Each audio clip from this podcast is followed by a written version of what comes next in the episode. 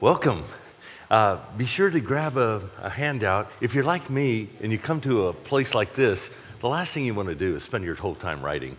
So uh, be sure to have a handout. I've put the slides up there, so hopefully there'll be enough to remind you of what we talked about as uh, we move forward. Also, um, I'm expecting we might just have a couple more coming through the door because uh, it's donut time. So uh, you all enjoying your, your time here? Good. Um, another thing I like to do, if I'm sitting where you are, I'd like to know a little bit about, like, who's that guy talking to me? You know, like, why is he up there and who is he and all that. So uh, I'd like to start before we turn on the tape and get rolling. I'd like to just give you a couple, like a 60 second of who I am and why I'm here and all that kind of stuff. Um, I am uh, pastor for the last 30 years. Hi. Uh, be sure to grab a handout as you come in the door. Uh, I'm a pastor the last 30 years, but I'm also a certified life coach. And so I've been uh, coming up here for several summers and usually about once a month. Uh, for an overnighter, a couple, two days, and come up and uh, get to do speed coaching uh, out under the trees. And it's just been delightful for the last several years. Um, I'm married. Uh, my wife and I, I see some people that were here yesterday. My wife and I met when we were two and three years old.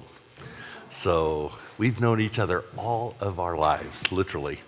Uh, in fact, our, my dad and her dad were, were good friends. Our families were friends. My dad went to the church to become the pastor of that particular church. Her dad was at the church, and then they left that church uh, to become missionaries in Brazil. So uh, and then her grandparents adopted us as surrogate grandkids because, of course, they went to Brazil. So we even have some of the same family history and heritage and traditions and all that. We kind of grew up like cousins. We both had our own boyfriends and girlfriends and all that. But when we got to college, uh, I came back from Europe and I was a little more serious about life, and I wrote her a nine page letter. That's a lot of, that's a lot. Yeah, it's a long letter. Uh, remember back in those days when you actually wrote letters? Yeah. So I wrote her a nine page letter and I said, Look, we've got a Christian heritage that's been amazing over the years. Would you consider the possibility of a relationship that would lead to marriage? If so, would you pray about that for a month and just drop me a line, yes or no? I can't believe I did that. Anyway, I did. She's, and a month later, long story short, a month later, she said yes. She said yes, and uh, the rest is history. We have four kids, um, been married, uh, just uh, celebrated our 39th anniversary. I know, that just sounds forever. Um, when I was the age of some of you guys, and somebody would, somebody told me they had been married 13 years, I couldn't even fathom what that would be like. Like 13 whole years, and now it's 39 for me. But anyway, um, yeah, I've got four kids. I've got a, I've got a son. He's uh, 34, lives in San Jose. Uh, gave us our first grandkids, three grandkids, yay.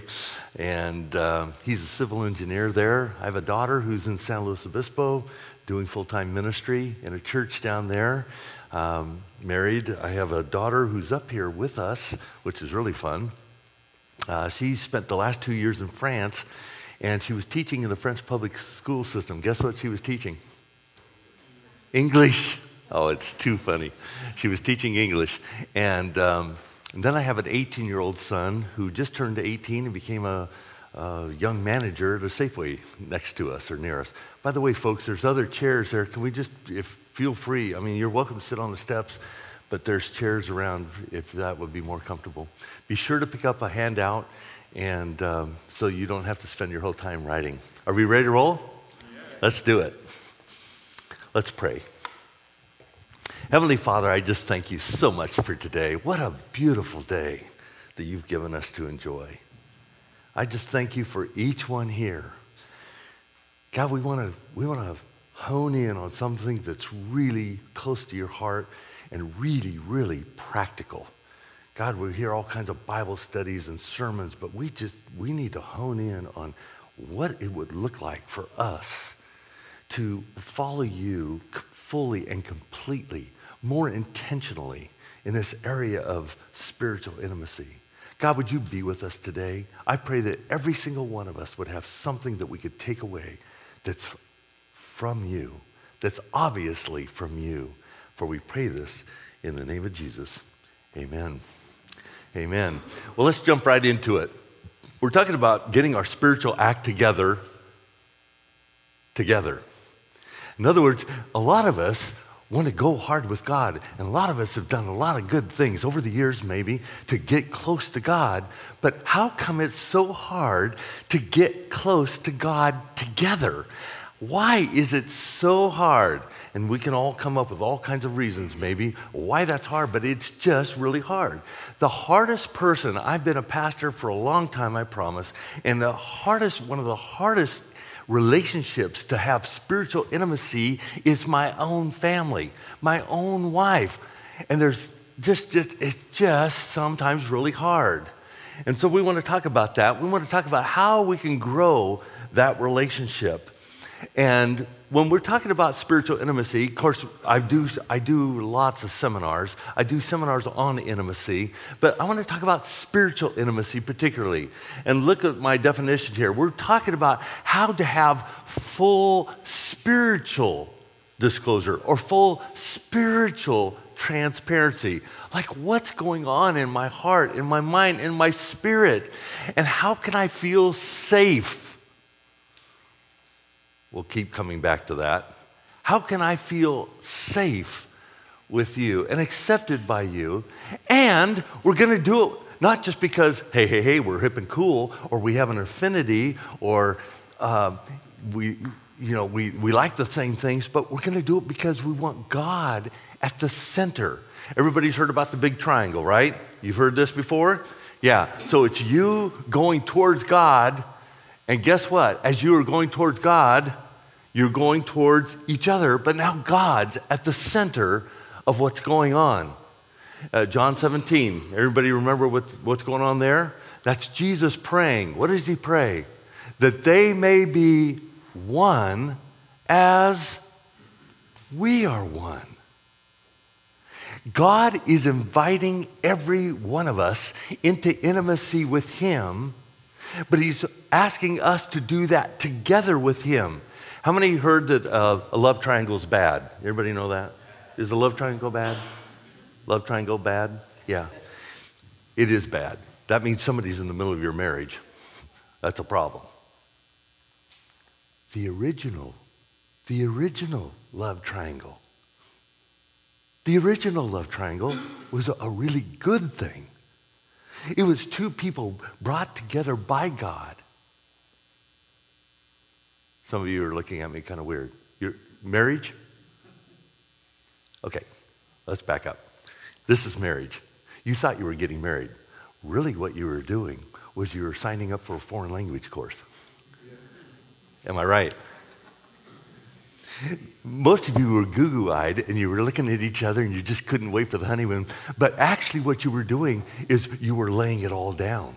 Here's what you were saying, whether you realized it or not. You ready? Everything I am or ever hope to be, I give to you as a sacred trust. Handle with care. I know it was more sexy than that, but that's what you were saying. You were laying it all down. You just gave your, I, yes, you just gave your life away. Like you didn't even know it, but you did. You gave your life away. And, and now God says, you know what God says? When, when you are willing to give your life away, not for a day, a month, or a year, but for the rest of your life, God says, Ooh, I can work with that. I can work with that. You're willing to lay your life down for another person for the rest of your life? You know, that sounds a little bit like my son who gave his life. Yeah, he laid it down. You're laying it down. God says, I can work with that. I can work with that. And I want you to be one as we are one. I want you to be one, not just with each other, but with us. We were invited into the Trinity. Yes? Somebody say amen. Is this cool? So think of a soccer game, and you get to play with the A team Father, Son, Holy Spirit. Are, are, are, we all, are we all in? You're playing with the A team. He took, he took, remember we've been translated from darkness to light? He put a new jersey on he sent us back into the same game, but, he's, but now you got the right jersey on. Now you're playing with the A team. And the Father, Son, and the Holy Spirit could do way better without us. Somebody say yes. Like we're going to mess this up, probably. But he says, yeah, no, we could do this better without you, but we want to include you. We want to invite you in. And we're, they kick the ball to us and they say, you, you kick the goal. We are invited into the Trinity that they may be one as we are one. Spiritual intimacy is worth working towards. It's worth being intentional about. It's, it's a narrative worth hanging on to. Now, there's all kinds of intimacy, and I won't spend a lot of time on this. There's physical intimacy, emotional, I call them the five life categories in coaching. And everybody wants to talk about ah, intimacy. That's a very popular subject. But mostly when we think intimacy, most of us think about sexual intimacy or physical intimacy. It's two people coming together. How many know that when God brought you together, he, it wasn't, he wasn't thinking a one night stand? He wasn't thinking a one night stand for lots of reasons. He wasn't thinking about it mostly because it's the wrong picture that he's trying to create. What is this?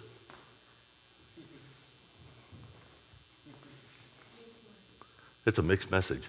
This is a very confusing message. No, no, no. This is a one night stand right here. Everybody get it?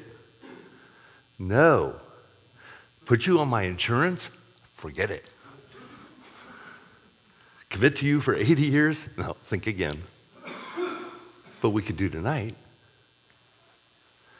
God says, no, I have way more in mind for intimacy than just a physical, physiological union. Emotional, that's, I want to feel supported. Some of us in this room, in a room like this, there's somebody in this room, I promise that is not feeling supported. I don't feel like you care. Every time I open up, you know, you got the same old whatever, or you put me down. Do I want to be intimate with you? Is every time I come to you, you ream me out. Guess what I'm going to stop doing? I'm going to stop coming. Mental. Now, I'm not talking about IQ here. I'm talking about being on the same page. This is worldview. Do you have the same worldview as each other? Or do you have completely different worldviews? Like, like what matters? Or what's valuable? or where we're going socially. By the way, socially, it's so funny. Like if you're here with your spouse, most of you are sitting together. Is that right? Do we have any spouses not sitting together? We have a class for that. No. right? There's this social thing that if we're in the same room and we're going to a seminar, especially on marriage, if we're going, like we should probably be sitting together if our spouse is here. It's very, very social and it's spiritual. And we want to focus on, the, on spiritual intimacy. Now, I'm setting you up for a few slides. Is that okay? Before I give you solutions? Yeah, let's talk about the problem here. Here's some of the blockers. And some of you ex- have experienced this. And I believe God wants to heal. And I believe God wants to give us some things and, and one of the main things that I deal with in my coaching all the time is past sins and shame. Shame is huge. It will drive a wedge between intimacy. It's, it's as wide as the sea. Shame, guilt, remorse, regret, shame. It's that thing I did or that thing I didn't do. We had a great, great session in here earlier today about forgiveness. It, it, there's just there's so much shame. I'm talking to people who have hurt each other deeply, deeply, deeply. Just like it could be a one time deal, but it could also be over time, and there's just and I can't, and I've come to my senses and I realize that, and I just feel dirty. I don't feel like I can really, we can really do that. We could never have what God intended for us to have because of that thing that happened. Um, I'm dealing with a couple right now. Uh, he cheated on his wife. They've been married 16 years. He cheated on his wife last December. How many know that we're not over that yet? I said, the reason, you know, the reason why this is so hard is because it's like somebody threw a grenade into the middle of the room. If somebody threw a grenade in the middle of this room, we'd all be dead or blown up or we'd be missing arms and am I right? That's what adultery does. it, it's like a bomb went off in the house. And we're wondering why we can't, why, why it's taking so long to heal or to rebuild. It's because we're, we're missing arms, we're missing limbs. This is huge. Past hurts. Sometimes we have had hurts that we even brought into the marriage.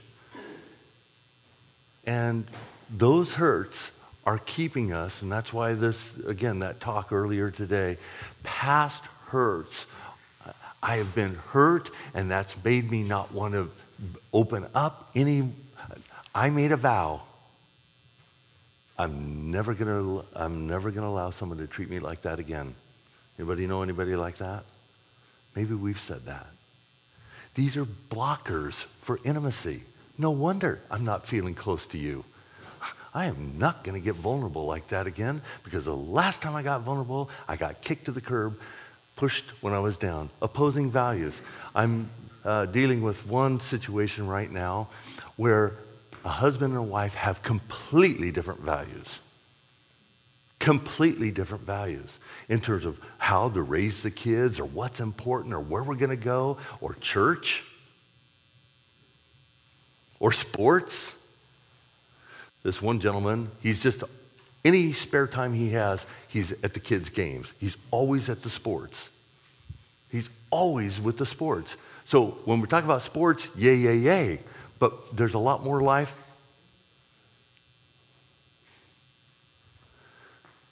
Unmet expectations. This is huge too.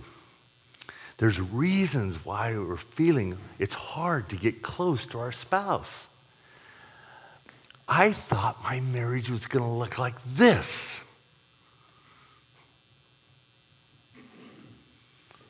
But it looks like this. I thought it was going to be like the sexiest thing. Like we were going to like get naked and do Bible studies and like it was going to be like the gorgeous like the two shall become one and they were naked and unashamed and this is going to be like the best. And she goes, I don't think so.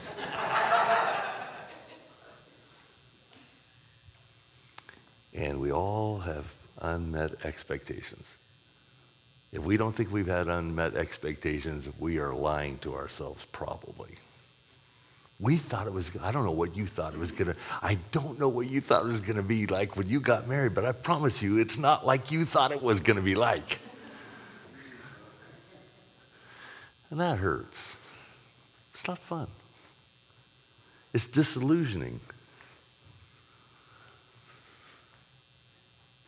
And feeling unsafe. Unsafe. There's so many of us, if, if, I, if I had time with everybody in the room, and we get to what I call the underlying issues, is what I do with couples coaching. Get down to the underlying issues, you'd be surprised how many of us would fall into, the, into this category of just, I don't feel safe with my spouse. Again, the way you treated me, the way you talked to me, that thing you did, that thing we didn't do, that, that, that hurt and that pain I was experiencing and you weren't there for me, I, I just don't feel safe. Every time I come to you, you tell me what I need to do. You're trying to fix me. You're trying, you, you don't have time for me. I, I don't feel safe. I'm setting you guys up. This is why it's hard. This is why it's hard. We don't just walk in and like everybody's ready to go. Bible study, yes. It's not like that, especially with our spouses. They know, they know us. They know our weaknesses. They know they've been disappointed.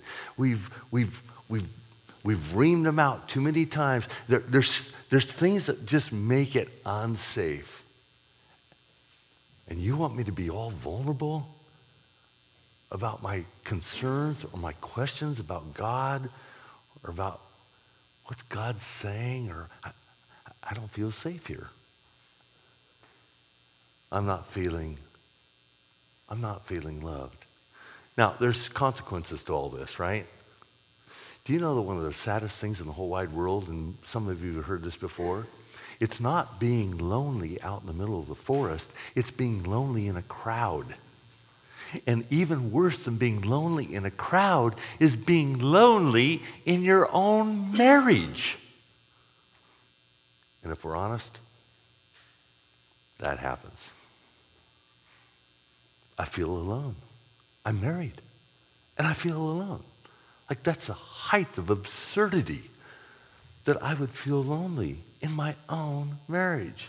I feel like you don't want to be with me, or I feel like I have to do this on my own. You're not, you're not into it. I, I feel like you're not with me. I feel like, like where's like my partner? Or I'm feeling distant. I'm feeling like, you know, I just don't want to engage because it's too painful. I'm, I'm not sure I trust you. If you have broken trust, and we all have, whether it's big or little, guess what? I can love you unconditionally, but trust is earned. And so some of us are in this mode where we're underwater or we're at zero and we have to invest, think bank account, and we need to put a whole lot more in and we need to build up our trust account. Why? Because we're bumping along, along the poverty line. We don't have the trust. We don't have the trust. And so we're wary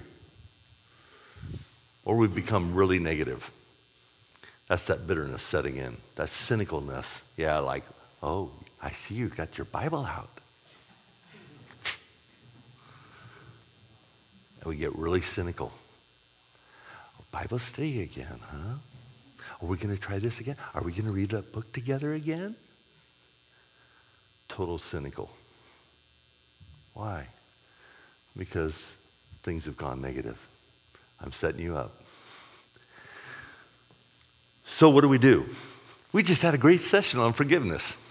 I talk about forgiveness a little different, but it's the same concept. I talk about forgiveness as being a practical tool, not an emotion. Have you heard people say, hell will freeze over before I forgive? Yeah. We've said it, we've thought it, people have said it to us. Can I suggest that that betrays the fact that we don't understand forgiveness? Forgiveness is not an emotion. Are you kidding? Did Jesus Christ go to the cross because he felt like it? Somebody say no. Please. He says, I'm not going to do this every, every Friday. I'm not going to do this every weekend. We call it Good Friday. It was a really bad Friday for him. Somebody say yes.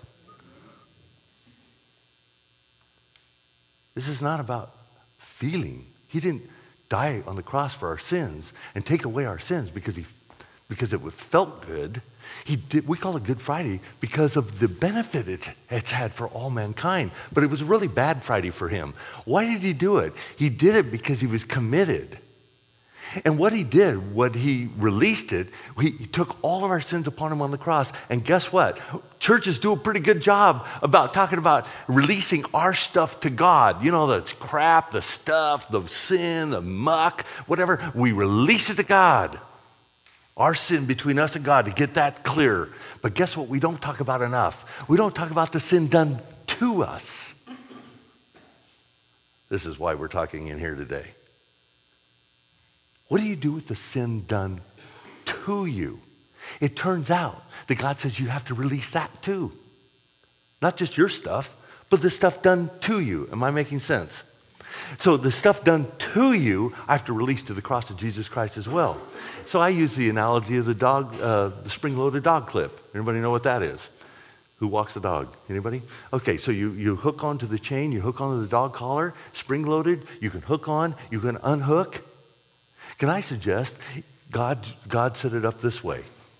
If you like this analogy, if you are willing to release that person, that offense, that betrayal that we talked about this morning in the previous session, if you're willing to release that to the cross of Jesus Christ, you get to unhook.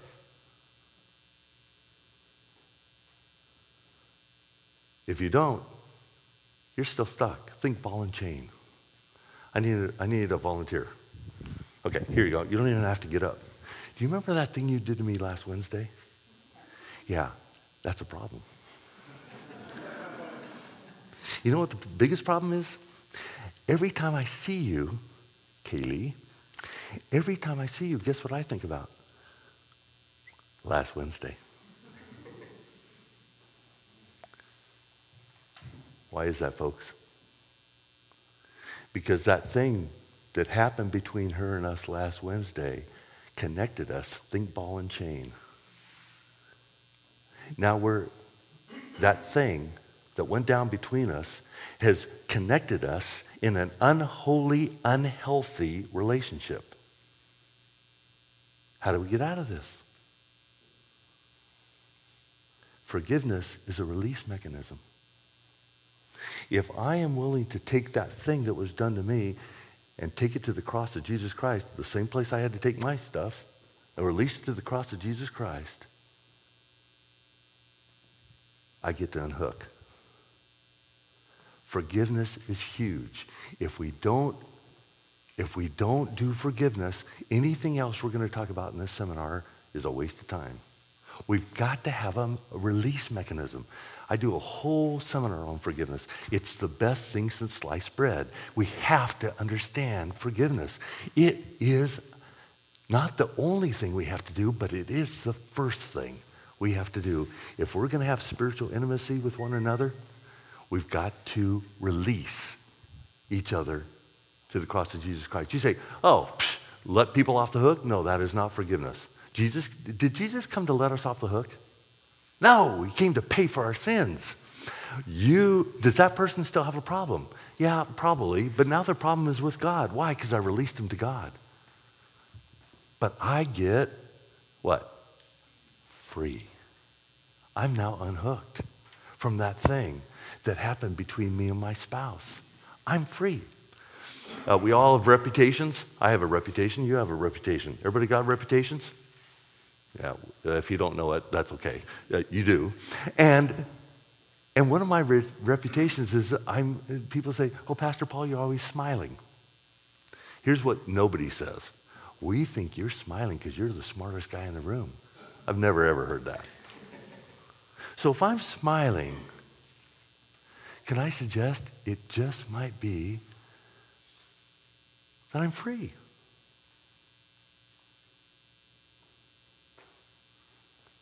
That's the benefit of forgiveness. And that's what you can do. You, you, does everybody know that you walk into a room different when you walk in free versus under something? Somebody say yes? If somebody walks in that door and they're free, or somebody walks in that door and they've got, they're all under some big constraint or big concern or some bitterness or whatever, you can tell the difference. Absolutely. God wants us to be free. So I'm going to suggest about five things that you can do in a practical way. Everybody ready? We have to start with forgiveness, or else none of this makes any sense. But if you will release each other to the cross of Jesus Christ, so you can be free to rebuild and reconnect. I'm going to suggest some practical things that can be very, very cool in terms of helping us develop spiritual intimacy with one another. As you can see, I don't need to read the slides to you, but when was the last time you shared your testimony with each other? Have you ever shared your testimony with each other? I hope you have. But when's the last time you did that? Like, where did you meet Christ? Have you told each other? When's the last time you shared that? Is that something you could do while you're still up at Mount Hermon? Yes? Like, let's just go over that again. Where, how did we each come to Christ? I would love to hear that. It is so fun. One of the, one of the things I get to do is hear people's stories. When, how, how did you come to Christ? Now, there's something about telling that story that's invigorating and something the Holy Spirit of God will do as you're telling that story. He will remind you. The word in the Bible is called remember.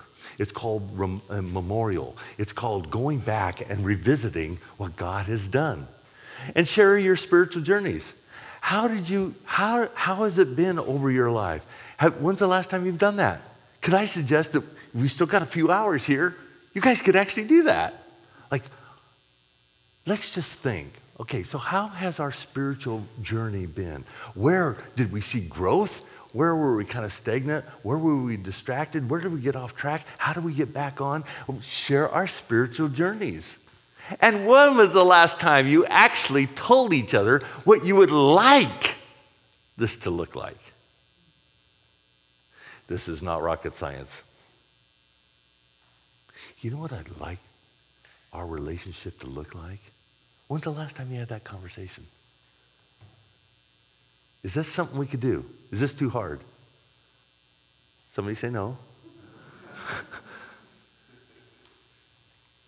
you know what I'd really like? I would love it if, like, you would just lay hands on me. Or you could, we could pray. Like, that thing that I struggle with. Could you just be like my, my prayer warrior? You know what I'd love for our family? You know what I'd love? The way I'd love to serve the Lord? You know, I haven't even told anybody this. In fact, I hardly admit it to myself because we're so busy doing raising kids or whatever. But this is what I would love. Do you know that God will use you sharing those things for his plans and his purposes, and you will begin to start to come together? Sharing what God is doing. Is that something that everybody in the room could do? Can we do that? Could you guys do that? Like today? I bet you could. Like two minutes, like five minutes, like go for a walk.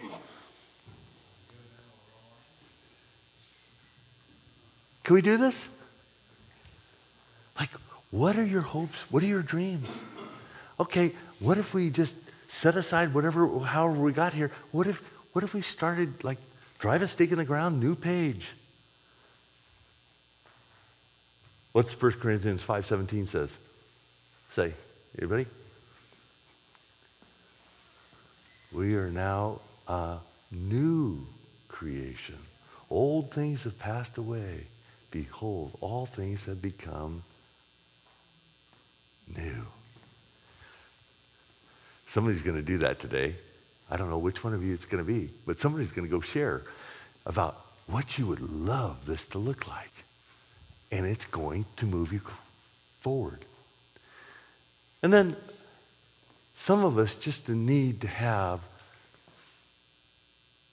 just need to say, I need, we need to have a crucial conversation about what's actually going on here. Why is it so difficult? Where, where did we go off? Was it that, was that, that, was it that insecurity about the money that made us run after whatever? Or was it uh, we were trying to prove something or we were trying to get something or trying to go somewhere? And, and, and why was that so tough? And what we need to understand where we are vulnerable. Where are we vulnerable? That would be a fantastic conversation. Do you know where you are vulnerable? Where every marriage is different. By the way, God loves your marriage. You're different than everybody else in the room on purpose. Think Starbucks. It's all about new blends. We've never ever seen this blend before. That blend, we've never ever seen that blend before. In fact, it's never been in the history of the world, and it'll never be again. It's unique. God likes your blend. I talk to a lot of people, and they say, Yeah, I think actually it was a mistake. Let me just give you a very quick word on that. Some people get into their marriage by walking through the front door. Some people get into a marriage by walking through the back door. Some of you guys are thinking about that, right? Some get into a marriage by crawling through a window. Some of you got into your marriage by coming down the chimney. However, you got into your marriage, you are in your marriage. We're done. Whether you think it was a mistake or whether you thought it was funky or whether, whatever, whatever, you're, you're in a marriage. You're in a covenant. So it's not a mistake now. You're in it. That was good news for somebody. God has you in this thing. So now it's like, so what do we need? What do we need to, what do we need to embrace? What do we need to remove? Um, well, let's go. I think I want to go back to that one. I got one more thing. Uh, no, I'll hit that. I'll hit that later. Okay. So goals. Now, all those things are important. All those things are important. We need a way to spend time with God. You can't do spiritual intimacy without being spiritual. Can we? You can't be like carnal. You can't be like, oh, I just don't want anything to do with God, but let's go for spiritual. It doesn't work. I've got to be spiritual. And these are just several of the things. These all need to be um, in our lives. And I'm not here to condemn anybody, but I promise you there's something on that list for you. Now, the thing that I think is so important is the first one I've got to have a time, a way to be with God. I talked about this yesterday. This is just a very simple thing. It's called life journaling. And I am not a rocket science, but I somebody showed me this 19 years ago. And I have been I have been talking about this and pushing this and doing this ever since. And it's been the best. This has been the best thing I ever did for my spiritual health and well-being. Really? Yeah, really. Why? Because I talk to couples all the time. You cannot coach with me without me talking about you having a way to spend some time with God on a daily basis. And don't think spiritual, don't think Bible, don't think church, think food. Are you better than me because what, what you ate this morning? Somebody say no. Oh, you're not any better than me but you have some nutrition in you. Can I suggest that we just need to get some nutrition? If you don't think food, you might get weird on me. But, but if you just think food, I just need some spiritual nutrition on a regular basis so that I can be who God, the man or woman God wants me to be today. Is that right? And I just need, I don't have two hours I can't do Bible studies every day for two hours. I just need a way to spend some time with God. I talk to people all the time and they go, wow, I just need something simple. I'm going, yeah, me too. So this is a very, very simple way. If you've got a killer way to be with God, don't change a thing. But most of us need just some help. And this is an easy way. Somebody introduced this to me, and they use the acronym SOAP. Some of you have heard this scripture, observation, application, prayer. There's a little, there's a little reading plan in the front of this, and then there's a bunch of blank pages, and it's no, no guilt plan. There's not gilded pages with big dates on them that if you miss that date, they stare at you and say, You missed your time with God. No, none, none of that. There's a little reading plan in there, and what you do, I tell people, you don't even read everything on the reading plan. Think of it like a restaurant menu. When you go to the restaurant, do you eat everything on the menu? No. No. You just like, I want a sandwich, I want a salad, I want a steak. You just pick something. You go to the reading plan and look at today and see what's on the menu, and you grab a hold of that and you start to pray. You read and you pray. And you pray this prayer. Don't make it too hard. You pray, I'm trying to keep it real simple for all of us. You pray, God, would you have something jump off the page at me? Why do Christians pray? Well, we pray because we think God's going to answer prayer. That's why we pray. Yes?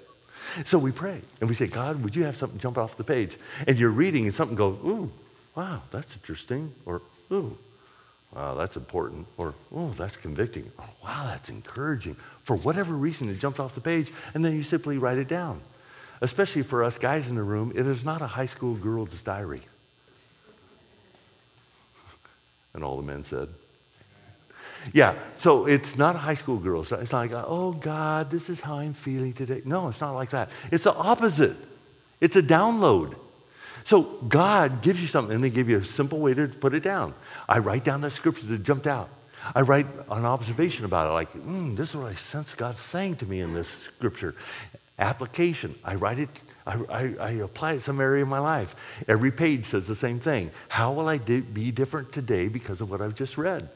And then do a little prayer. I just write out a little prayer. Dear Lord, help me to be this kind of person or whatever. It, amen. And I'm done. It's just easy. I have them up here. If you want them, um, they cost me about eight bucks. So if you just hand me eight bucks, just take one with you. It, it's just an easy way. Why? Now, it is not sexy, like we said, to get all, get, to get all, you know, cozy up on the couch and like we're gonna, we're gonna do our devotions together. How many have tried that? It's a little bit like trying to feed each other. It's a little messy. Yeah, I would suggest that each of you have your own relationship with God, spend your own time with God. But what is sexy is to come together once or twice a week and say, So, what's God been saying to you? Here's what's off limits. Hey, did you read your Bible today? I'm like, back off, Jack. Think food. Think food. But what is sexy is to say, hey, so what's God been saying to you lately? And that's what you share. You share fresh bread. I promise you that if you will commit to spending a regular time with God, let's say you skip a day, or you miss two days. I always tell people, I don't even do it every day. I do it Monday through Friday, take the weekends off. And everybody goes, Whoa, Pastor? it's not like I don't get Bible other ways. Like I work at church all weekend. I promise I get, you go to one service, I go to three. Okay, so I get Bible. But I need to keep up my spiritual health and I need to keep up my spiritual health during the week. I promise you, that's going to change somebody's life. You come up there, it's going to be as simple as that. And then embrace new beliefs. Now, I'm going to give you a little something on this one. Okay, you ready? You can write this down in the margin if you want to. The reason why we have to embrace a new belief is because our beliefs are the underlying convictions that motivate everything we say, think, or do. Let me say it again. A belief is bedrock. It's the underlying conviction that motivates everything we say, think, or do. And here's how beliefs work. I call it the pathway of beliefs. So my beliefs inform, write this down, just point a little arrow. My beliefs inform my values. Everybody in corporate America wants to talk about values. Nobody wants to talk about beliefs. I promise. You go in there and start talking about your beliefs. Like, mm-mm. I always like to ask the people that like to talk about values, so where do you think you got those from? But anyway, so I, my beliefs inform my values. I don't value stuff I don't believe in. Are we good? Keep going. That informs my commitments. I don't commit to things I don't value. That informs my commitments. This is why this is so important for us to embrace, embrace new beliefs. And that informs how I think and feel. Think and feel. I just say it that way because some are feelers and some are thinkers, but whatever. That I don't think about the stuff I'm not committed to, and I don't commit to the stuff I don't value, and I don't value the stuff I don't believe in. Am I making sense? So it's a pathway. And so I'm so my commitments inform my, how I think and feel, and that informs my behaviors. That informs my actions. That's what I end up doing.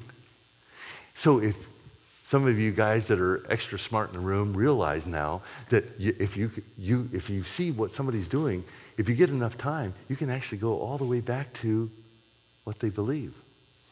That's why your beliefs are so important. Beliefs are bedrock. My son is a civil engineer. They put the new Bay Bridge up. How many know that they didn't just, you know, dig a hole and call it good?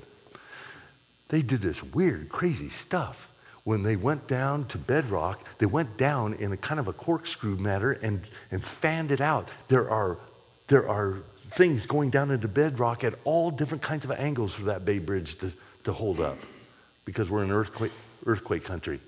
You've got to have it tied to bedrock. And you've got to have your beliefs tied to bedrock. And there's some beliefs you need to discard.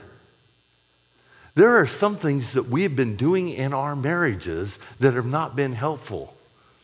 And there's some beliefs that are unhelpful for your marriage. Here's one of them. You want something practical? She'll never, ever change. Are you kidding? How many know that's, that's a belief that we probably is not going to help us?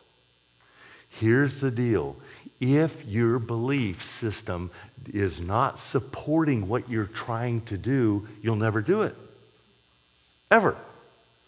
If I believe that we cannot achieve spiritual intimacy together, we'll never do it. We won't even try. Am I right? If I believe that putting my key in the ignition of my car would set a bomb to blow up me and whoever's in the car, guess what I'm never going to do? If I truly believe that. If I believe something, that's my bedrock, and that motivates everything I say, think, or do. Am I making any sense? So I need to understand that there's beliefs I'm going to need to embrace. I need to believe that you can change. I need to believe that God can work in our hearts. I believe that spiritual intimacy is godly and right and good and necessary. If I don't believe that, we've all wasted our time. God wants me to understand that beliefs are core, and I better embrace some new beliefs, but I'm probably also going to need to discard some old ones. Because I've lived with you for a lot of years. You're my spouse, and I know you, and you're never going to change, or this is never going to happen, or we're never going to be. We're dead in the water. Am I making any sense? The Holy Spirit is talking to you right now about your situation. And he's saying, yes. And that's why it's important for you to embrace. Do I, what do I believe that God wants for our marriage? Do your beliefs align with what God says in his word?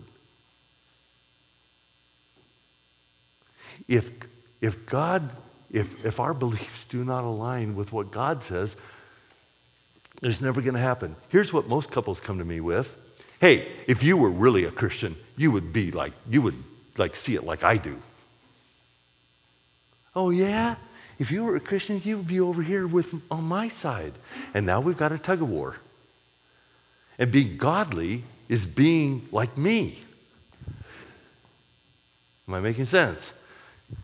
Because, uh, I mean, I know I'm right, right? So, why are you not over here with me, embracing what I do and what I want and what I say and what I think? And if you were really a good Christian, you would be over here and would, this would be glorious. And we would be together because you would be on my side of the ledger.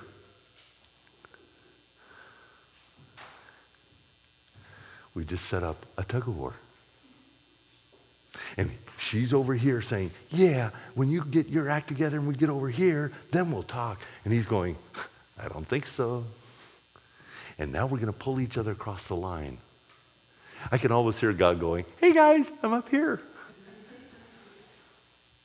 Do you know that getting more spiritual doesn't mean being more like your spouse?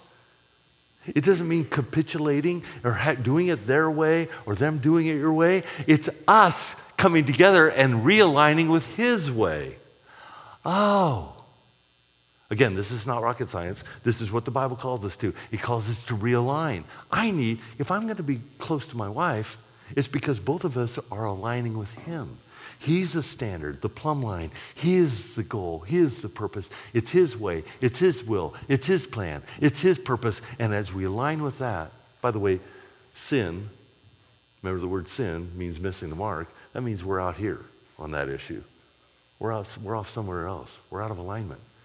We've got to come back to realign with Him. It's not about you. The way you guys are going to get spiritual intimacy isn't going to be like, okay, so okay, okay, okay, I'll finally, I'll do it your way. That's not how we do it. We all come to His way. Yes? And we begin new habits. How many know that the, holiest, eh, the, the person that succeeds at this is not the holiest person in the room? Which one of you thinks you're holiest? That's not, that's not what's going to make this happen. Oh, yeah, I'm holy. You know, your halo's slipping. Yeah, that's not the person. The person that's going to succeed at this is the person that can develop a new habit. How do you make a bad habit? Don't overthink it. Doing it over and over. How do you make a good habit? doing it over and over. If I can make a bad habit, and I know I can because I have, that means I can also make a, a good habit. Here are some good habits. So, which one do you want? Everybody pick one. Don't do them all. Say, God, what's, what's the, where can we start? Every one of us in this room could pick one of those. Yes? Let me give you a second. Everybody got one?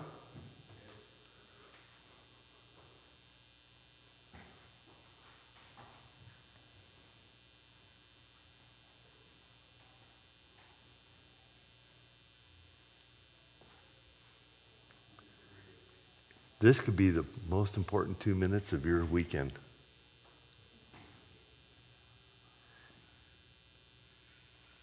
I would love for you guys to go and have a conversation following our time together here. Say, you know what? What came to your mind? What's one thing we could begin doing? Some of us need a date night. We haven't had a date night since we were in college. Like, we need a date night. Like, don't stop dating your spouse. Like, you need a date night. Some of us need to join a small group and get some support and some accountability. Some of us have been so distracted, we're, we're, we're not even plugged into a, to a community. What is the thing that we, that everyone could, what's the new thing we could do that would move us forward. I said this was going to be practical. Is there something up there that you could do? How do you make a habit? You do it over and over. I date my wife over and over, and it becomes a habit. It's part of who we are. My wife and I have a date night. Get this every Saturday morning. That's a joke. It's not a night. It's not a night. It's a morning. That's our date night. Why? Because we're busy with other things and kids and all ministry, all kinds of things. Our date night is Saturday morning. It's been doing that for years. It's a habit. We have a date night Saturday morning. When's your date night? What's your, what's your spiritual habits look like?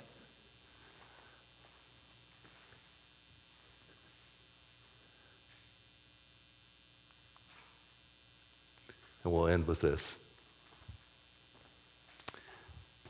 Remember what I started off with? When God said the two shall become one, he wasn't just talking about sex. He wasn't just talking about cohabiting. He wasn't just talking about feeding the kids Cheerios and sending them to school. He wasn't just talking about growing old and growing apart. he had way more in mind for us than that. He said, look, I want, I want you to be intimate with each other, but this is not like the game where each of us tries to outdo the other or each of us stares at each other's face until our head caves in. No, this is about us coming together in a way that puts God right in the center. The two shall become one was never intended to be the two shall become one without God is the two shall become one as they approach God. And that's what God had in mind for your marriage. And not for a day, a month, or a year, but for the rest of our lives. By the way, that kind of intimacy is a it's what the Bible uses as the quintessential prototype or analogy for heaven, which is why there's no marriage in heaven.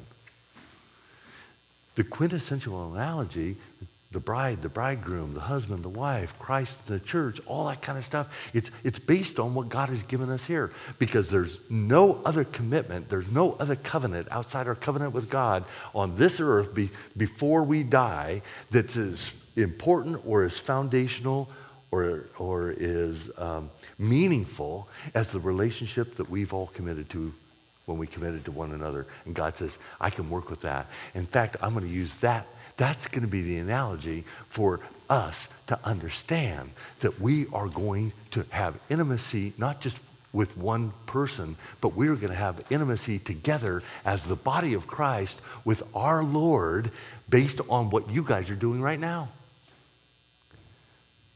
To the 10th power. We are going to, this is what, this is what's ahead of us for, ahead of us in heaven is this kind of intimacy.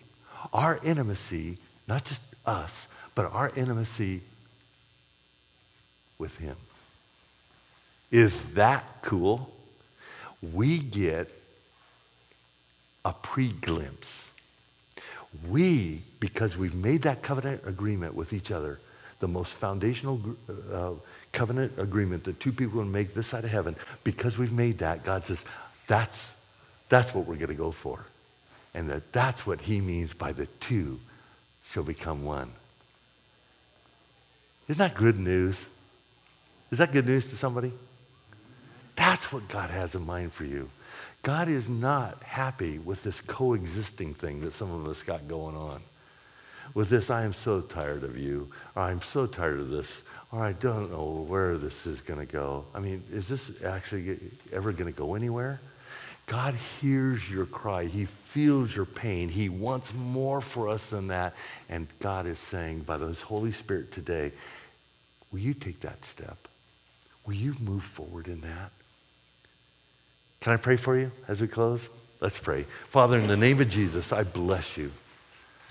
I bless you, Father, that you that, that you've called us in this weekend to come and consider what you are wanting to give us. God, you have a, you have a blessing. You have something special for each of us that will lean into you together.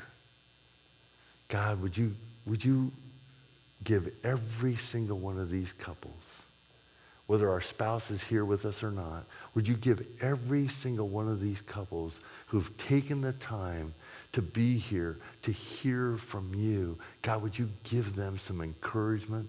Give them the ability to walk towards you together and bless that. And take another step and another step as they continue on their journey of life together. God, may they do it in such a way that they're built up, that they understand that there's blockers, but they understand, God, that, that you are giving them ways to be intentional about pursuing you together. For we pray this in the name of Jesus. Amen. Amen. Thank you all for coming.